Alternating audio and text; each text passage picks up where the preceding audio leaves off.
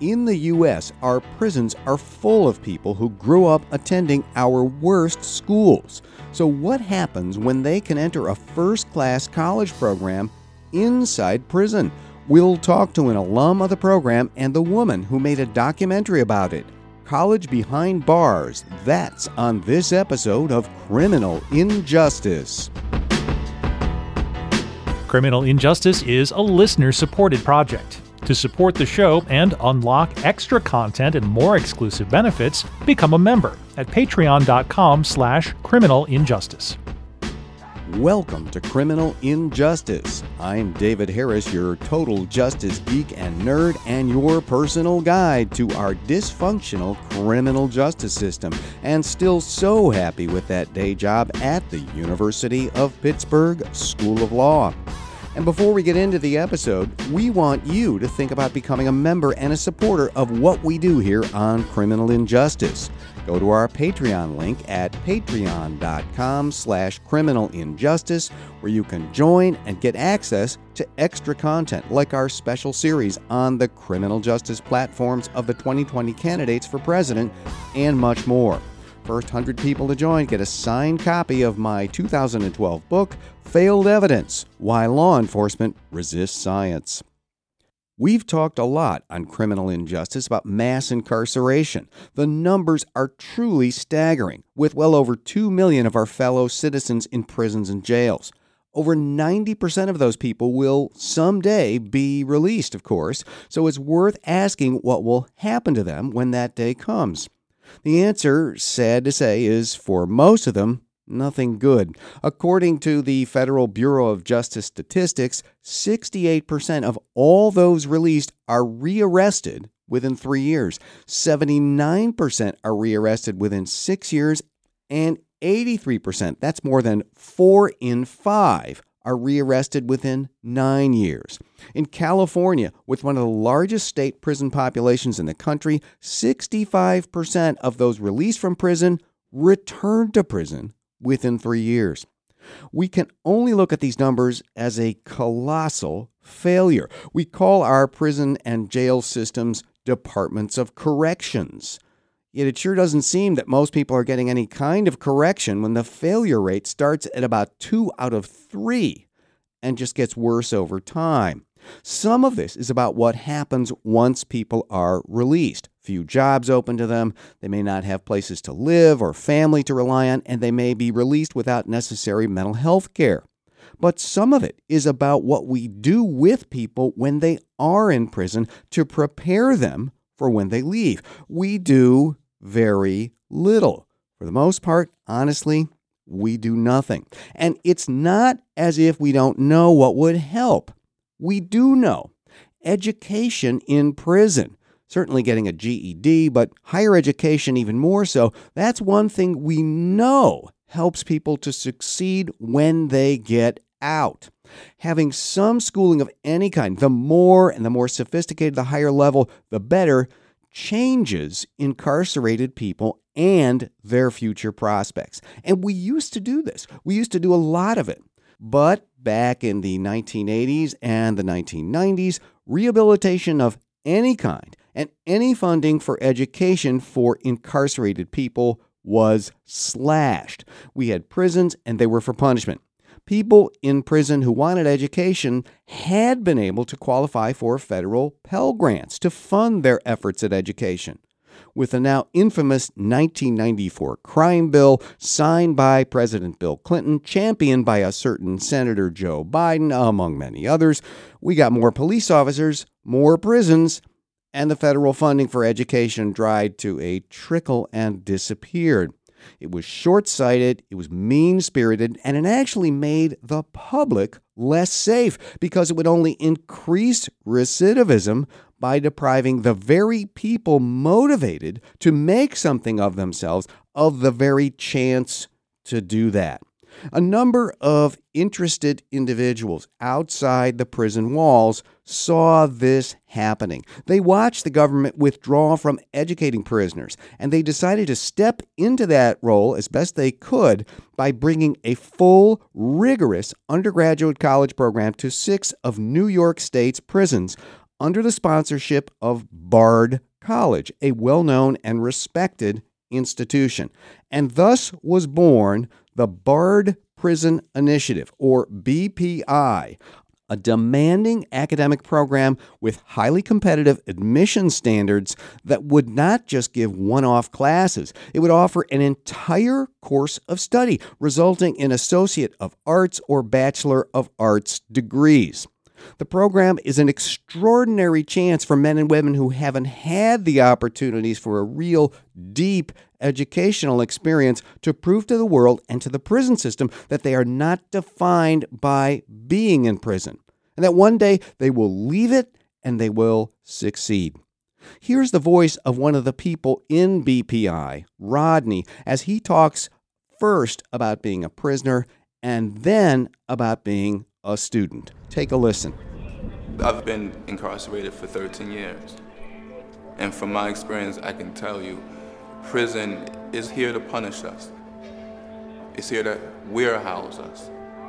But it's not about um, rehabilitating. It's not about creating um, productive beings.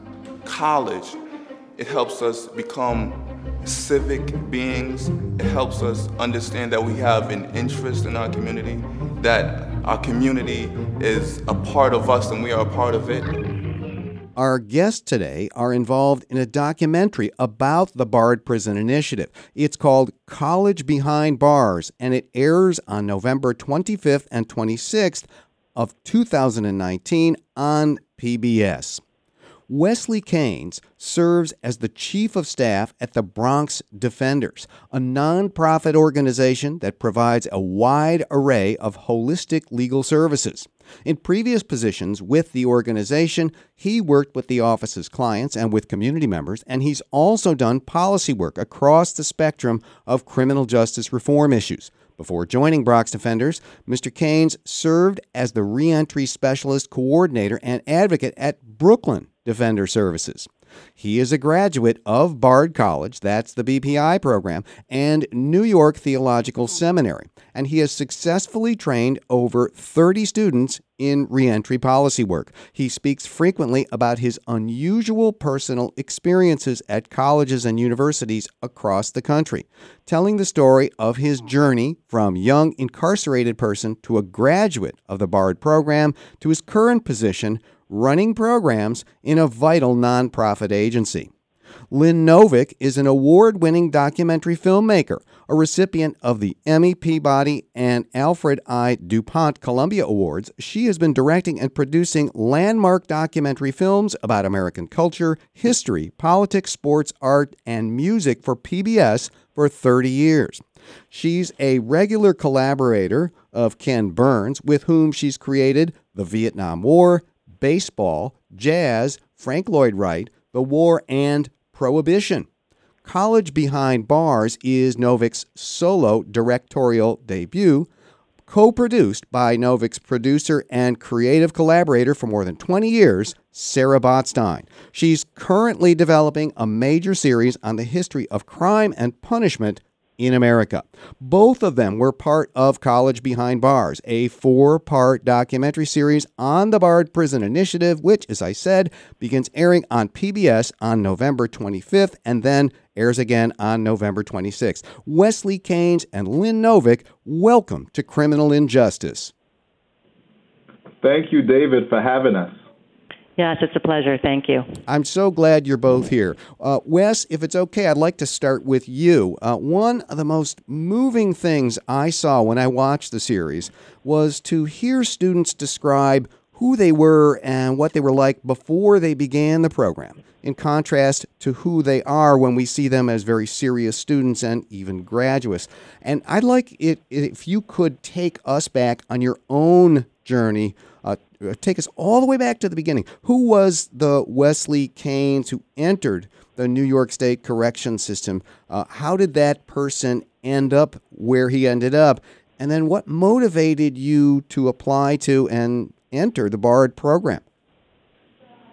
Thank you. Thank you very much for that question. Um, I, I think what underlies that question for me is your recognition that as human beings, we all have different lived experiences. And although at times culturally we, you know, sometimes reduce the people who are incarcerated to all having the same experiences, um, your question really shifts that somewhat, and, and I appreciate it. Absolutely. So, so you know, I am a, a, a, a was a boy from the Bronx who grew up in the Bronx, went to school in the Bronx, left high school after graduating, and went to work, you know, for a bank on Wall Street. And a couple of years later, entered college, away at college in Long Island, um, and came home one weekend and and hanging out with friends, and and an incident happened, and someone lost their life. And for me, it it placed me on a trajectory and on a, a, a personal life's journey, which found me incarcerated for the next quarter century. Um, from the moment I entered um, the state prison system, I always knew and always had as a focus that, you know, the way I would leave prison would be so much more enhanced if I was able to complete my education. Um, when I first went in, the Pell Grant was still in effect, so there were colleges um, and universities in every New York State prison, as there were the same across the country. And the Pell um, Grants, just to be clear, these were the federal grants that would allow you to enroll. Correct. It is. It is a, a needs-based grant where if you didn't make a certain amount of money or your family didn't, then you qualified for federal assistance in in attaining higher ed. Um, so that still existed when I went in, and not long after I was in, I applied for and began taking college courses. But then in 1994, very soon after I started, the Pell Grant was repealed for people who were incarcerated. Um, so that left a void educationally in the system in the formal way. Um, in that void, many um, people who were incarcerated who were college educated and who had certain skills came together and created programs to continue a, a, a, a spirit uh, and practical application for um, educational purposes, which then led to Max Kenner coming into um, the prison where I was housed at the time with this novel idea of, you know, starting a, a college program in the prison where I was located. Ah. Um, so for me, it was an opportunity that I had to be a part of, I had to take advantage of. But it was something that was always on my radar as a necessity as I looked for, you know, how to best be not only civically engaged upon release from prison, but then also be in the best position to thrive as you know, as a human being and as a family member and as a community member. So, you know, one of the things that really struck me, Wes, was that in this series you see many of the students and and their own voices and, and their presences. I mean, they're really present in this documentary, and and uh, they describe what it's like to be a full time college student in a serious program while being a person who is incarcerated. What was that like? I mean, describe it for us.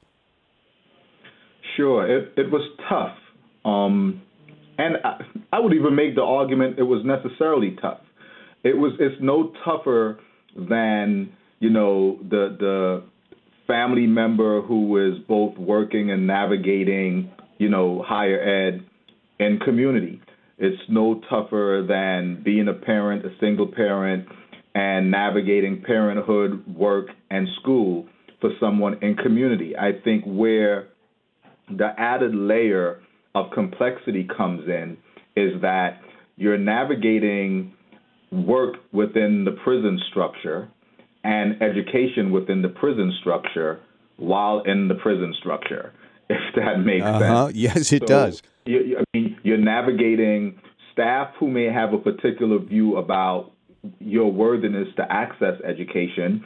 You're navigating the emotional traumas of being incarcerated away from your family and community and loved ones, you're navigating, you know, a, a, in a traumatic space where there are these moments in your day where you walk into a classroom and literally you you are transported into a scholarly space where all of that falls away, but it's temporary. And being able to both emotionally and intellectually, you know, take that step into the classroom and be focused and then be prepared to step out of the classroom, still maintain your academic focus while navigating the realities of being incarcerated. Those that's a skill. Yes. And the education, the value of the education speaks for itself, but the skill of navigating all of those layers um, in and of itself, I, I, I think is something that most folks would, I, I hope, take away from the film. Um, after viewing it, that it, it, was something that happened under a great deal of duress. Um, but I would argue that, you know, I personally would not have had it any other way if I was going to be incarcerated and I was going to have an educational opportunity. I wanted to be as tough as this program was and is. Well, and you know, I got to say, your answer suggests to me, you know, some of the things I tell new students who enter law school. I say, "This you're going to work as hard as you've ever worked, uh, but your real task, in so many ways, won't just be the work itself." And I got to say, the work in the film that you guys do yeah. is high level and very difficult sorts of study. I tell students, you know, it's about managing yourself. And that's really what I saw people doing. The, the the contrast between being an incarcerated person in hour one and being a student in hour two and then being going back to being an incarcerated person in hour six. I mean, that is a challenge. It certainly is. It, it, it is a challenge and, you know, the men and women in the program, we understand intimately how challenging that is, but we also understand it's it's a privilege and an opportunity that's not afforded to everyone else.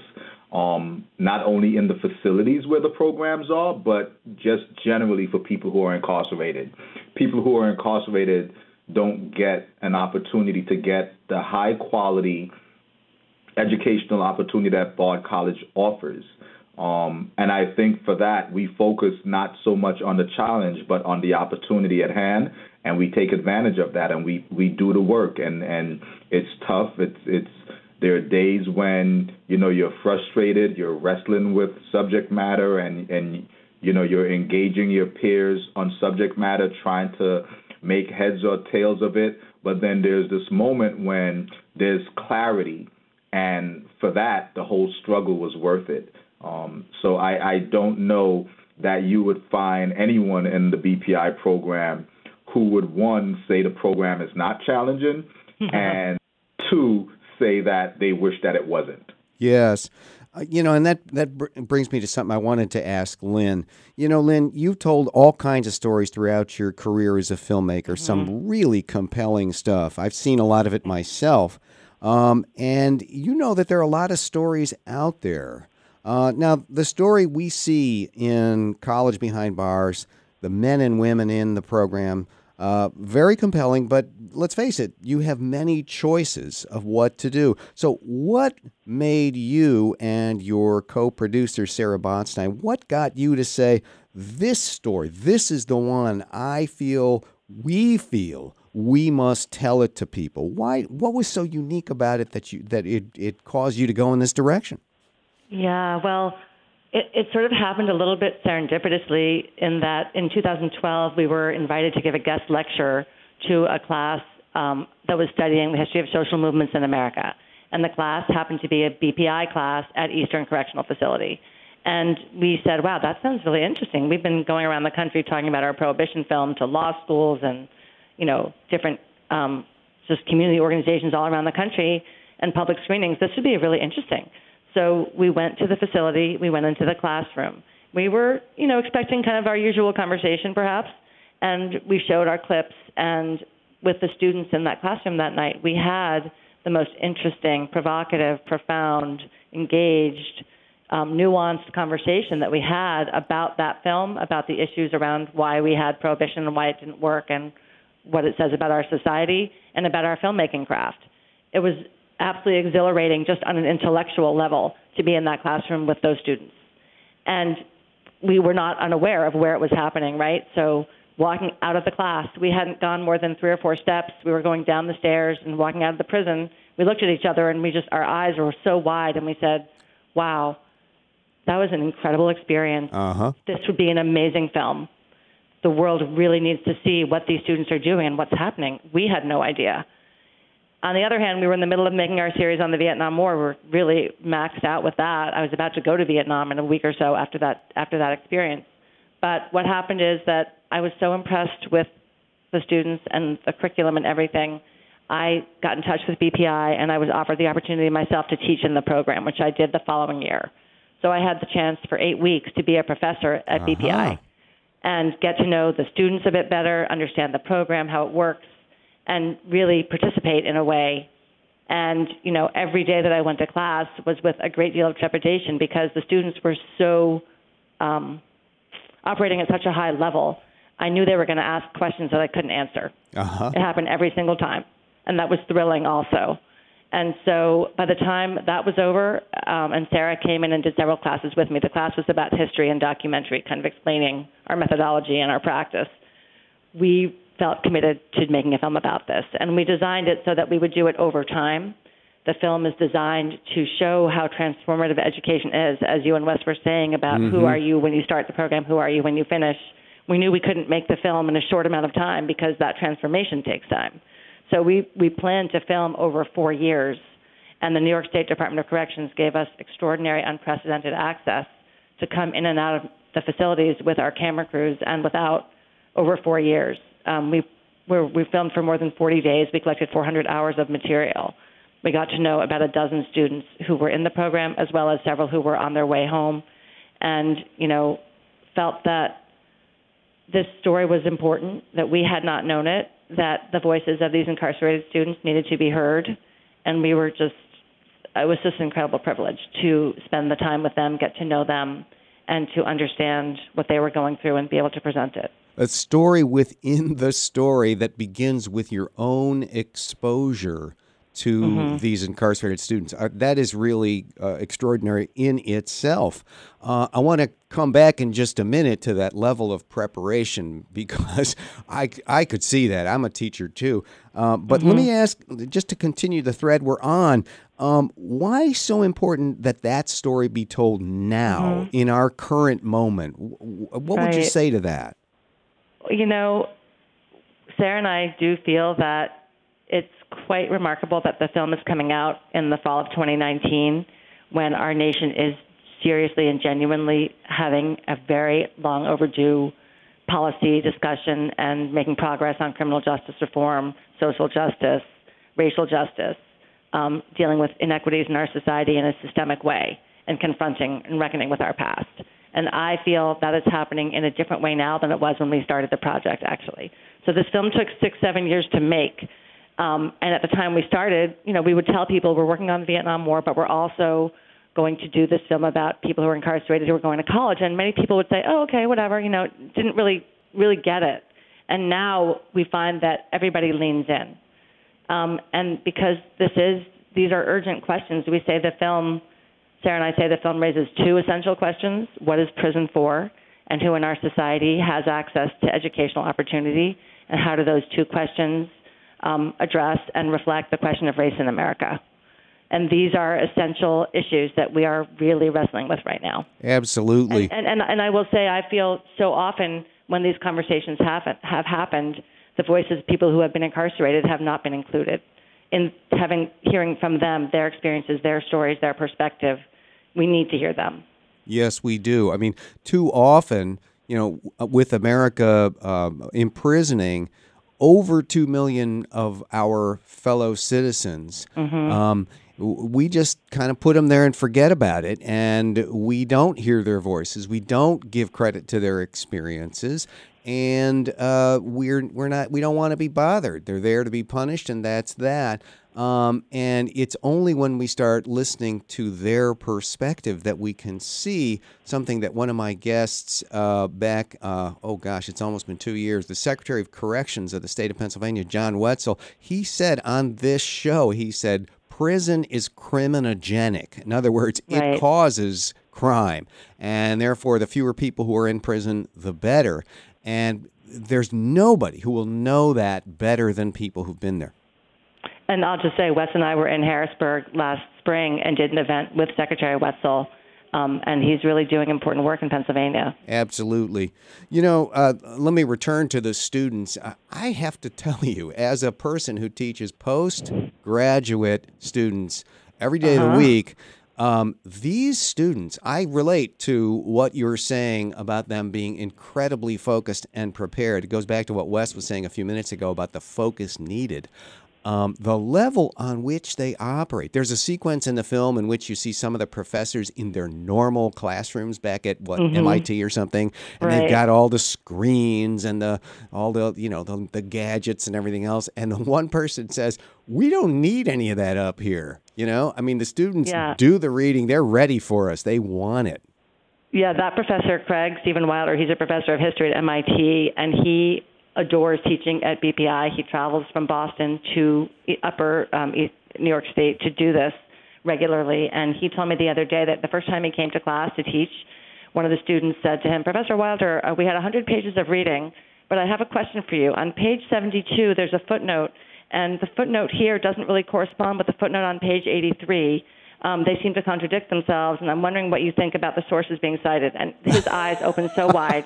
He said, in you know 25 years of teaching, he never had a student ask anything about a footnote. He was lucky if they did half the reading.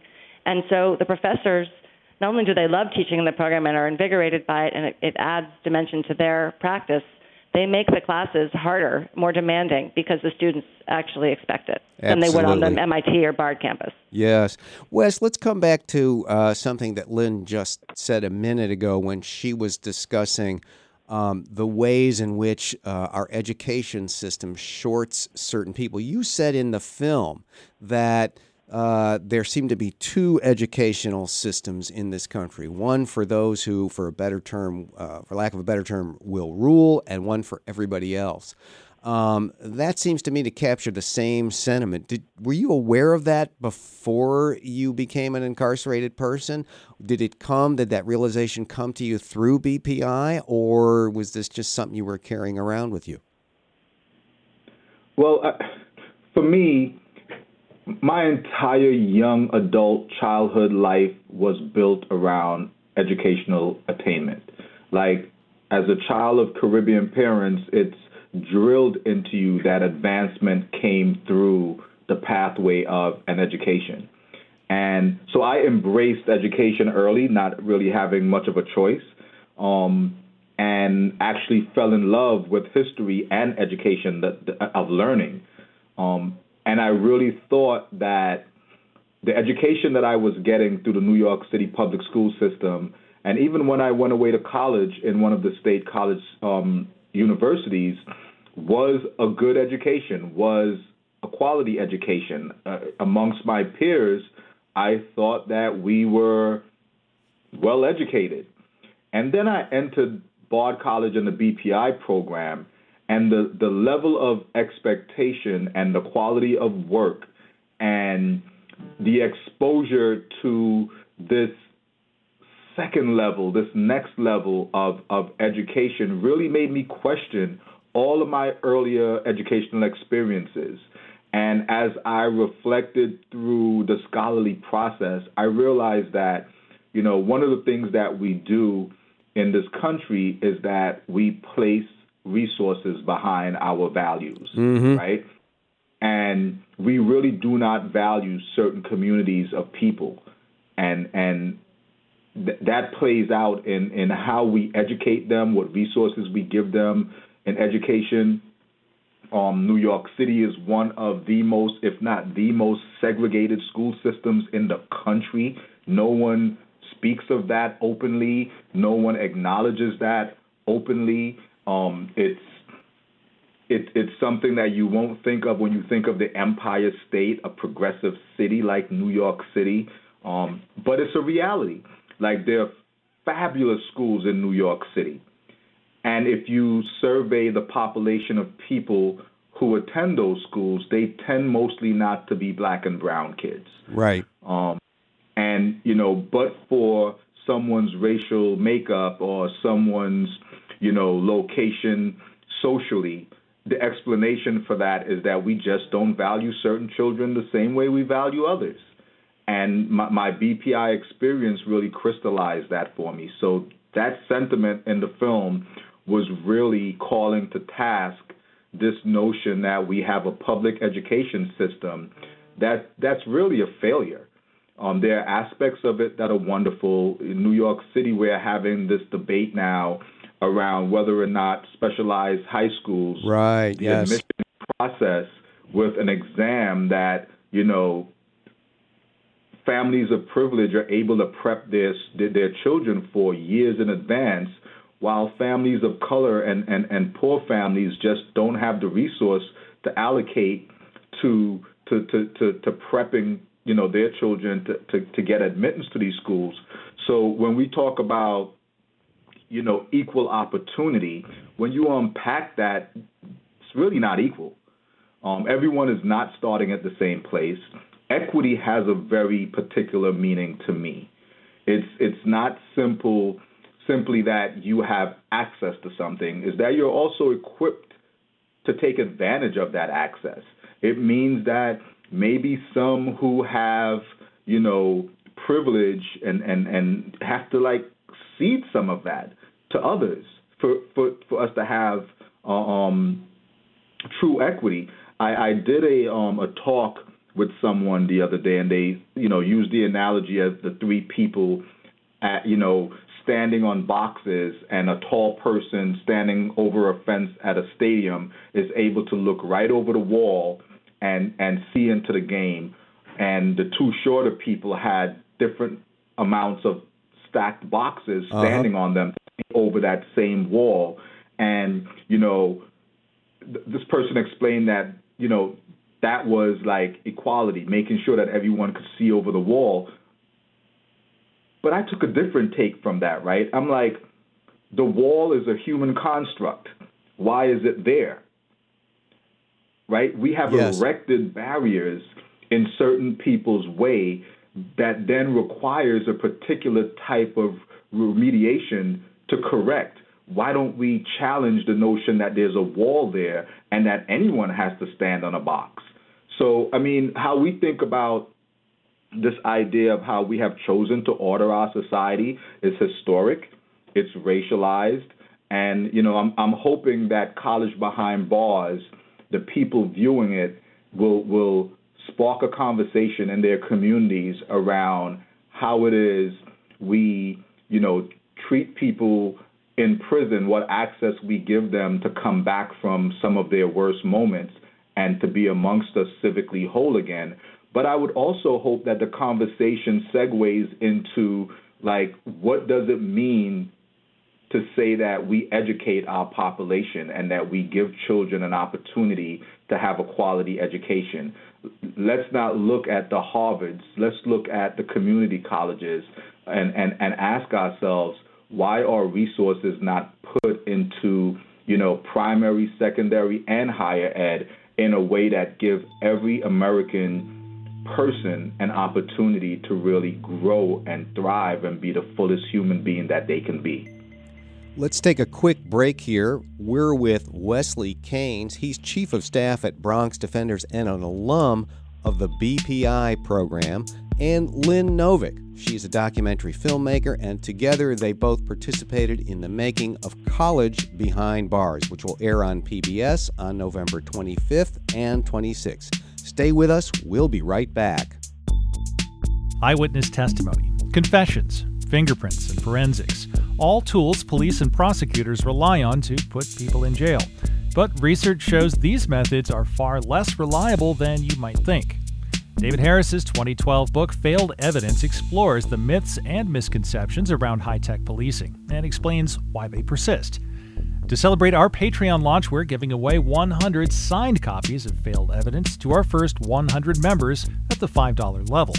Claim yours now and get access to more content on the members feed at patreon.com slash criminal injustice.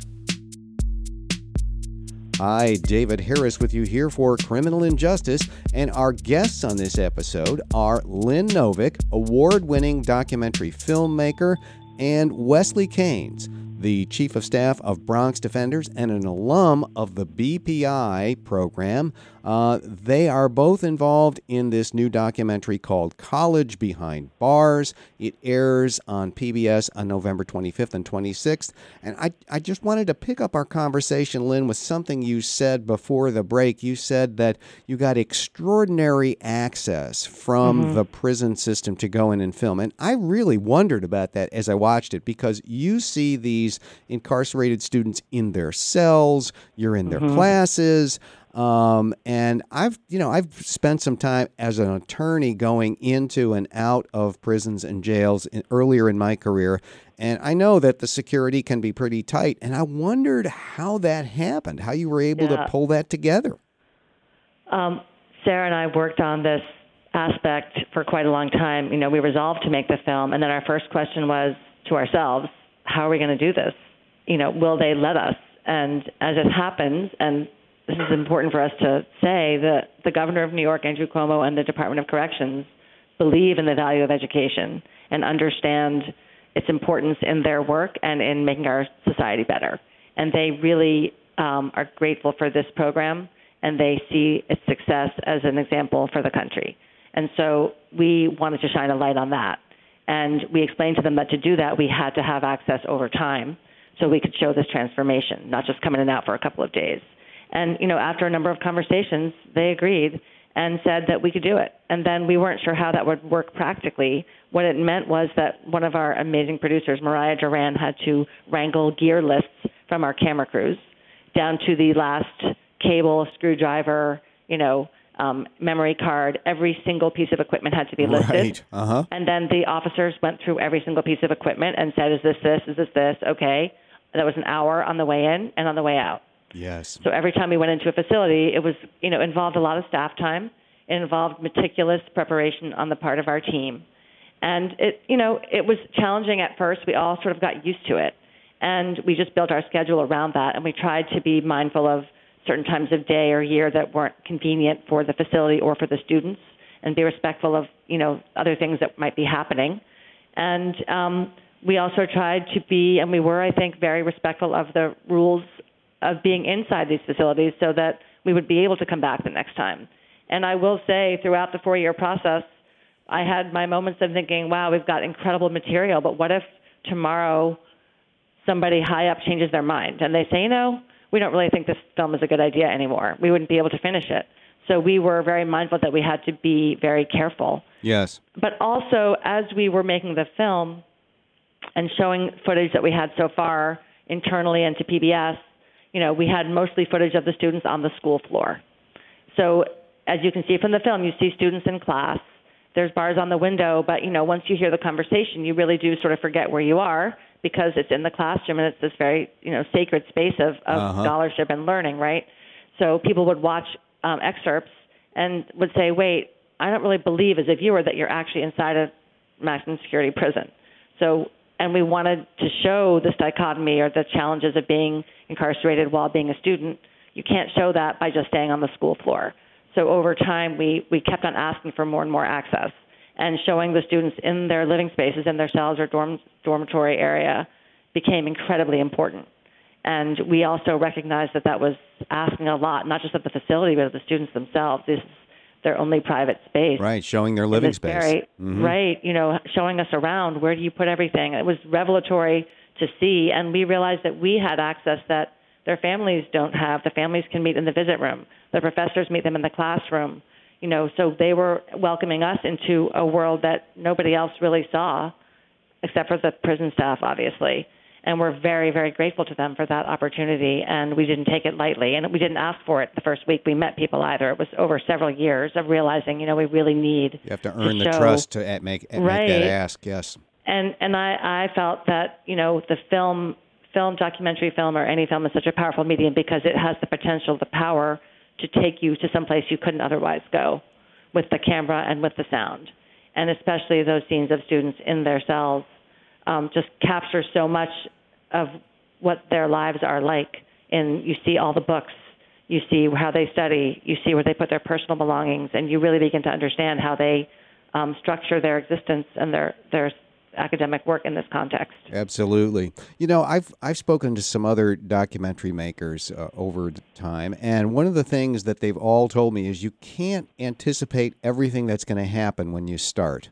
And mm. one of the things that I think really hooks a viewer, uh, and I was just one, is about halfway through the 2nd mm-hmm. episode, one of the students commits an infraction of prison rules and he's removed from the program, uh, he goes into the shoe, the uh, segregated housing unit. I, I, think that's what it's called. And then he's transferred out of that prison altogether to another prison where he doesn't have access. Right. And so, another student, one of the very serious, uh, of the most serious students, Rodney, he gets into some trouble when uh, a staff person sees that he's writing his homework and he's used some vulgar language in the course of writing a short story that was assigned to him and he's out of the program for a week, but thankfully restored to it. I mean, these things, um, you really get a sense of the stakes for people. Yeah, and absolutely. Uh, uh, absolutely, we had no idea, Sarah and I did not know what would happen when we started the project on many levels.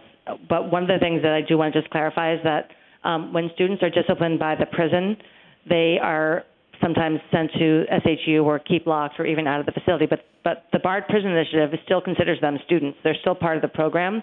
They just I can't see. participate in it. So they're, they the the prison disciplinary structure and the Bard College structure are um, separate. So when they, but the stakes are enormously high because if they do get in trouble, they might not be able to go to class or keep up with their work, or at the worst case, sent to another facility. And then there's one other student that we met who had been disciplined um, and had failed a drug test, and he was sent out of the prison he was in, and six years later came back oh and was back in the program again. And that's um, he tells that story in the film as well. So you know, we we sort of understood on an intellectual level that these kind of things did happen, but seeing it happen to the students that we've gotten to know so well um, was. Uh, eye opening to say the very least. Yes. Well, Wes- and might I add that, I mean, that example is a great example of where the prison system mirrors our society in that people who have substance use disorder struggles end up being criminalized and in this case punished while incarcerated more than addressing the core issues at play. So, you know, is it an appropriate punishment to transfer someone out of a facility because they tested positive for drugs, as opposed to maybe placing them in a drug program? Um, is it an appropriate sanction for society to incarcerate people who have substance abuse issues, as opposed to providing, you know, uh, um, treatment options? So I, I think that there there's so many layers to the film that will really make us examine some of the decisions that we make. If we recognize which we do and and even those on the right who and those who would oppose access to education by people who are incarcerated don't argue this fact. We recognize that attaining a college education while incarcerated significantly reduced you know someone's recidivating back into the system you know within 3 to 5 years yes so someone who's struggling with a substance abuse, the response of the prison system is to punish them by removing them from one of the main things that have been shown to keep them on track upon release. It just doesn't make sense. It's, it's, it's a very upside down system that's not very thoughtful in a progressive way. And I would add that it's not, as Wes said, it's not exactly um, transparent to the outside world. So we need we need much more light shown on all of these questions, so people can actually have some understanding of the decisions that our government is making. Absolutely, and and you know I'll add one other thing there. It it is not. Uh, it is also detrimental to public safety. I mean, I think a lot of people might hear this or watch the show and say, well, okay, this is great for them, but how does it make me safer? The way it makes you safer is mm-hmm. just what Wes said it keeps people from engaging in criminal activity and bringing them back to prison and staying in that life. And that makes the whole society better off and safer, even apart from the, the gains to the individual and their family and their community. It makes everybody safer too. No question. There's absolutely no question. I, you know, uh, we really hope that this film and the stories of the students um, and you know the process of getting to know them and seeing them as fully dimensional human beings, as Wes said at the beginning, will help uh, our society at least have a more informed conversation about what policies we have and what needs to change. Yes. Well, you you know, uh, let me ask a final question here for both of you. Um, you know, when you get done with a long project like this, something you've both been involved in, you've watched it, you've made it, you've and and now it's about to go out in the world and people are going to see it. What do you hope they take away from this in the end? What is your hope each of you for what people will learn and understand from watching College Behind Bars? I, I hope that one of the takeaways is the acknowledgement of the humanity and complexity of the people who we have chosen to cage um, because of acts of their own at times, because of injustice at others. However, it is that people found themselves incarcerated, the fact is that the vast majority, over 95%, will return to communities at some point. And I'm, I'm hopeful that the acknowledgement of the humanity in the people who are incarcerated and the fact that they will return to community will spark a discussion about how we want people to return and live amongst us and and you know what opportunities for transforming lives and and rehabilitating are available to people who are incarcerated. I would also hope that it spark a discussion around what it means to educate in this country, what it means to provide a quality education for every single member of our society. And if we do that to the maximum in an ideal sense, how much better and how much more thriving our country will be as a society. Lynn? Thank you.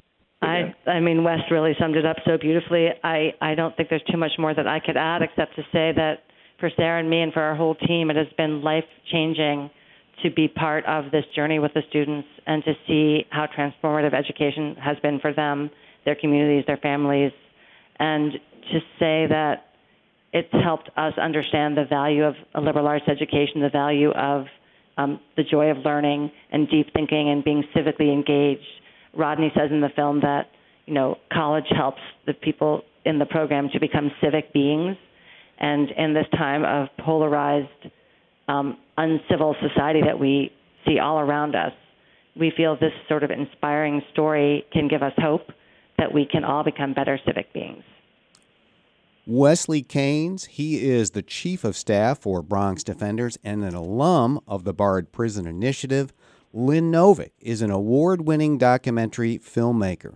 Mr. Caines appears in and Miss Novick produced and directed, along with her co producer Sarah Botstein, College Behind Bars, which premieres on PBS on November 25th and 26th. Do yourself a favor and see it. Thanks very much for being my guest on Criminal Injustice. Thank you. Thank you so much. It was a pleasure. Stay with us. We'll be right back with lawyers behaving badly.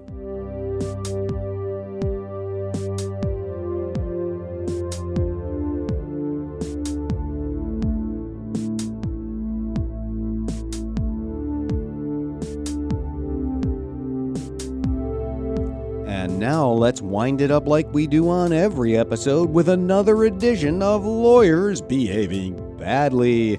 And this edition of Lawyers Behaving Badly from the Indianapolis Star and the ABA Journal News Online features lawyer Curtis Hill of Indiana. Oh, I'm sorry, that would be Indiana Attorney General Curtis Hill. At least he's still Attorney General now as I'm taping this. The trouble started for lawyer behaving badly. I mean, Attorney General Hill on the evening of March 14 and 15, 2018, when he decided to attend a gathering of legislative staffers at an august institution called AJ's Lounge. While there and enjoying the various adult beverages that AJ's had to offer, Lawyer, I mean Attorney General Hill, made several of the women there very uncomfortable with the way he, um, gotta say it, groped them. Uh, four of the women uh, at this gathering, four, came forward to complain about Hill's behavior, and that blossomed into a disciplinary hearing before the Indiana Supreme Court Disciplinary Commission. All four of them testified, one after the other, about Hill's touching them. Uh, just so you have a sense of what we're talking about, there was testimony concerning Hill's hands on buttocks touching a back where his hand should not be, at least part of a hand going under somebody's dress. You get the picture, along with much testimony that Hill appeared intoxicated. Surprise. What says Attorney General Hill to these accusations? Yes, I was there, he said, but I didn't do anything lewd or inappropriate. I am just, quote, gregarious and a physically engaging person, he said. His public persona, Hill said, is that he's, quote, stiff and unapproachable, but actually, he said, quote, I'm a fun guy. Yes, the gregarious fun guy defense. That should work well. But once the reports of the four women made it into the media, as they understandably would, with him being the Attorney General, Hill was in for another surprise. Another woman came forward. She hadn't been at the party at AJ's. Heck no. She worked for Hill before he was Attorney General. He had been the prosecutor for Elkhart County, Indiana. And in that capacity, as her boss, Hill propositioned her rather crudely in 2016. What do you know? Perhaps the bar thing is just the latest of some number of incidents, not a drunken one time deal. According to the woman, Hill's former subordinate, Hill said to her, quote, We should blank because it would be so hot. And other encouragements to have sex with him, all because of the potential for hotness. Well, we will watch this case on your behalf, and not because it would be hot. Rather, we will want to see if the Indiana Disciplinary Commission will do the right thing and, at the very least, suspend Attorney General Hill from practice if it doesn't pull his license altogether. No law license. Can you still be the Attorney General then? I don't think so. That is lawyers behaving badly, and that is it for this episode of Criminal Injustice. Remember to subscribe to Criminal Injustice so you can always get us in your favorite podcast app every time and never miss an episode. Our news bonuses, or another story of a lawyer behaving badly. Remember, we're now listener supported. Please go to patreon.com slash criminal injustice. I'm David Harris, and I'll be back with you next time. Criminal Injustice is written by David Harris, produced by Josh Rawlerson, and supported by listener contributions. Go to patreon.com slash criminal injustice to become a member and access the premium content feed. Find past episodes, show notes, and more at criminalinjusticepodcast.com. The national initiative to build community trust and justice began just a year after Ferguson. The initiative aimed to improve criminal justice outcomes and police community relations in six cities. Now the results are in. Did it work? And what can we learn as we look for ways to improve the system? That's on the next episode of Criminal Injustice. Find it on Apple Podcasts or your favorite podcast app or at www.thebrandingcoach.com.